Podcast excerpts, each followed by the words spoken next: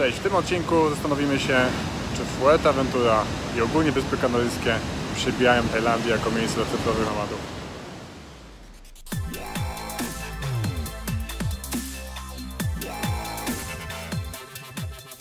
Wielkie porównanie Tajlandia czy Wyspy Kanaryjskie, Tajlandia czy Hiszpania.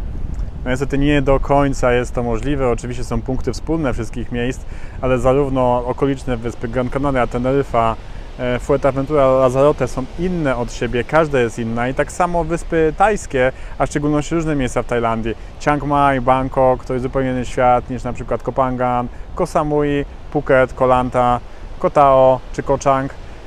W tym porównaniu będę się skupiał na dwóch miejscach. Na wyspie Fuerteventura, ponieważ tutaj spędziłem najwięcej czasu w Hiszpanii i na wyspie Kopangan, bo tam spędziłem najwięcej czasu w Tajlandii. No w Tajlandii dodatkowy jest ten element, że na tych wszystkich wyspach też byłem, tutaj byłem tylko na tej jednej wyspie.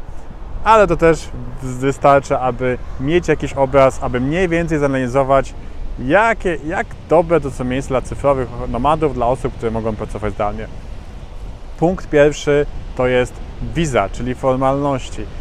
Hiszpania jest częścią Unii Europejskiej, Kanary są częścią Hiszpanii, czyli jest nam tu bardzo łatwo. Możemy przyjechać z dowodem, nie musimy się niczym przejmować. Teoretycznie przy dłuższym pobycie powinniśmy to gdzieś zgłaszać. Nie wiem, jak to w praktyce wygląda, no ale to jest zupełnie inna sytuacja niż w Tajlandii, że rzeczywiście musimy bardzo dużo na ten temat myśleć, musimy kombinować i przy dłuższym okresie zamieszkania kwestie wizowe też są istotnym elementem naszego budżetu. Ja raz organizowałem sobie wizę na ponad 6 miesięcy i kosztowało mnie to też prawie 600 zł, plus co dwa miesiące musiałem wyjeżdżać z Tajlandii i przy trzecim powrocie albo przy już drugim byłem pytanie, panie Tomasz, jak długo jeszcze wakacje potrwają? Czyli jest taki element, że no nie do końca to jest uregulowane, jest to zdecydowanie mankament Tajlandii. Kolejny aspekt oczywiście jest odległość od Polski. Tutaj jest logistyka bardzo mocno ułatwiona. Można polecieć z jedną przesiadką tanimi liniami lotniczymi z większości miast w Polsce, jak nie ze wszystkich. Są czasem czartery bezpośrednie, jak na przykład z Poznania czy Warszawy. Są loty też z Katowic, z tego co kojarzę Wizerem. No można tutaj naprawdę bardzo tanio przylecieć i przy dłuższym pobycie jest możliwość przybywać tutaj i na przykład latać do Polski na jakieś święta, E, jakieś okazje rodzinne. Gdzie jest Tajlandią, to już rzeczywiście jest wyprawa, no i przelecieć za kwotę mniejszą niż 1000 zł, no to już naprawdę dużo poszukiwania, dużo szczęścia i w niektórych okresach roku prawie że niemożliwe. Druga kwestia to przyroda, czyli to, jak, to, co nas otacza tutaj. Jak lądowałem na Forcie, to byłem bardzo sceptyczny, bo są tutaj klimaty bardzo pustynne E, jest dużo takich stepów i czegoś takiego nie widziałem nigdy wcześniej, ale z każdym dniem coraz bardziej się przekonywałem. Dodatkowo jest tutaj mnóstwo plaż. Prawie 80% e, powie brzegu to są plaże wokół całej wyspy, czyli jest no bardzo duży potencjał, żeby znaleźć plaże tylko dla siebie, znaleźć piękne widoki. I choć Tajlandia też ma piękne plaże, na przykład w przypadku Kopangan, mają istotny mankament, że często jest bardzo płytko albo nie ma fal, Tutaj można też się bardzo dobrze wykąpać, więc pod tym kątem jakby samego plażowania wolę Fuerte, pod kątem przyrody, no to oczywiście na Kopangan jest więcej zieleni, jest, jest jakby dżungla, także no pod tym względem można Kopangan jest y, lepiej, choć moje osobisty, moim osobistym rankingu wolałbym mieszkać w takiej sytuacji tutaj na Fuerte. Kolejna kwestia, która nas interesuje, to są oczywiście koszty.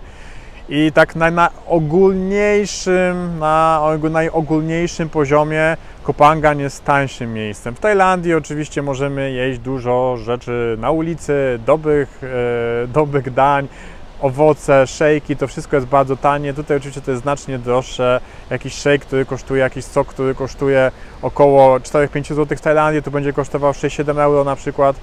Także te różnice cenowe są zdecydowanie odczuwalne, choć przy dłuższym okresie zamieszkania wydaje mi się, że więcej też jemy wtedy w domu, kiedy dbamy o swoje zdrowie, a jedzenie uliczne w Tajlandii czy te szejki to wszystko też nie jest najzdrowsze, jest raczej robione na najtańszych tłuszczach, jest dużą ilością cukru. Także koszty życia są niższe w Tajlandii, można też taniej znaleźć miejsce zamieszkania, można znaleźć same, domek samemu, który będzie kosztował poniżej 1000 zł. Tutaj poniżej 1000 zł to będzie raczej pokój i to też zależy w którym miejscu inne ceny są w stolicy Puerto de Rosario, które jest takim miejscem bardziej hiszpańskim, a inne w Coralejo, które jest miejscem bardziej turystycznym, gdzie jest więcej angielskiego, niemieckiego, inne są ceny Monaable, które też jest takim miejscem, gdzie nawet są jakby szyldy po niemiecku. Także to oczywiście zależy bardzo mocno e, od poszczególnego konkretnego miejsca. Kolejny aspekt internet. Internet tu i tu działa w miarę ok. Na plus Kopangan e, wychodzi to, że tam internet jest dużo tańszy w planach taryfowych komórkowych. Tutaj jest to dużo droższe, więc na Kopangan można by swobodnie funkcjonować tylko i wyłącznie udostępniając sobie internet telefonu, co też jest bezpieczne. Tutaj to jest droższe, ja nawet nie kupowałem takiej karty, bo korzystam czasem z e, pakietu, który mam jako posiadacz polskiego telefonu, e, ale no to jest na pewno plus Kopangan. Kolejny aspekt tego szybkiego internetu. Tajlandii, na Kopangan też bywa, zdarza się dobry internet, e, Wi-Fi. Zdarzają się też coworkingi, wiem o co najmniej dwóch, a chyba nawet jest więcej. Jeden jest coworking, który jest widokiem na plażę, więc to jest duży plus. Tutaj jest jeden coworking w miejscowości Coralejo, o której wspominałem, które też jest bardzo fajnym miejscem. Nagrałem tam wideo na temat tego, dlaczego warto korzystać z coworkingów. Między innymi jest tam wypożyczalnia rowerów darmowa, jeśli mamy abonament do coworkingu. E, jest tam na przykład sala do cichej pracy, sala, w której można odbierać telefony, także też całkiem mi się tutaj podobało. E, także można też znaleźć miejsca z dobrym internetem, ale też internet nie jest idealny jak to na wyspach.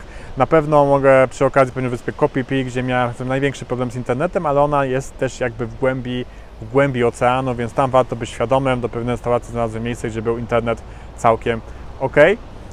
Razem internet, internet, coworkingi, to płynnie możemy przejść do społeczności nomadycznej i pod tym względem tutaj na Fuercie nie dzieje się aż tak dużo.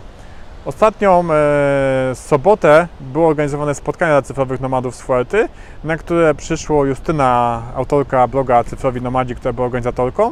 To przyszedłem ja, przyszedł partner Justyny, Michał i przyszła tylko jedna dziewczyna jakby zewnętrzna. Także nie ma aż tak dużo tutaj aktywności na samej Fuelcie. Wiem, że na przykład w Las Palmas dużo się dzieje, w stolicy Gran Canaria, które jest jakby miastem i które też jest w tym klimacie, więc to jest uznawane za jedno z najlepszych miast dla cyfrowych nomadów.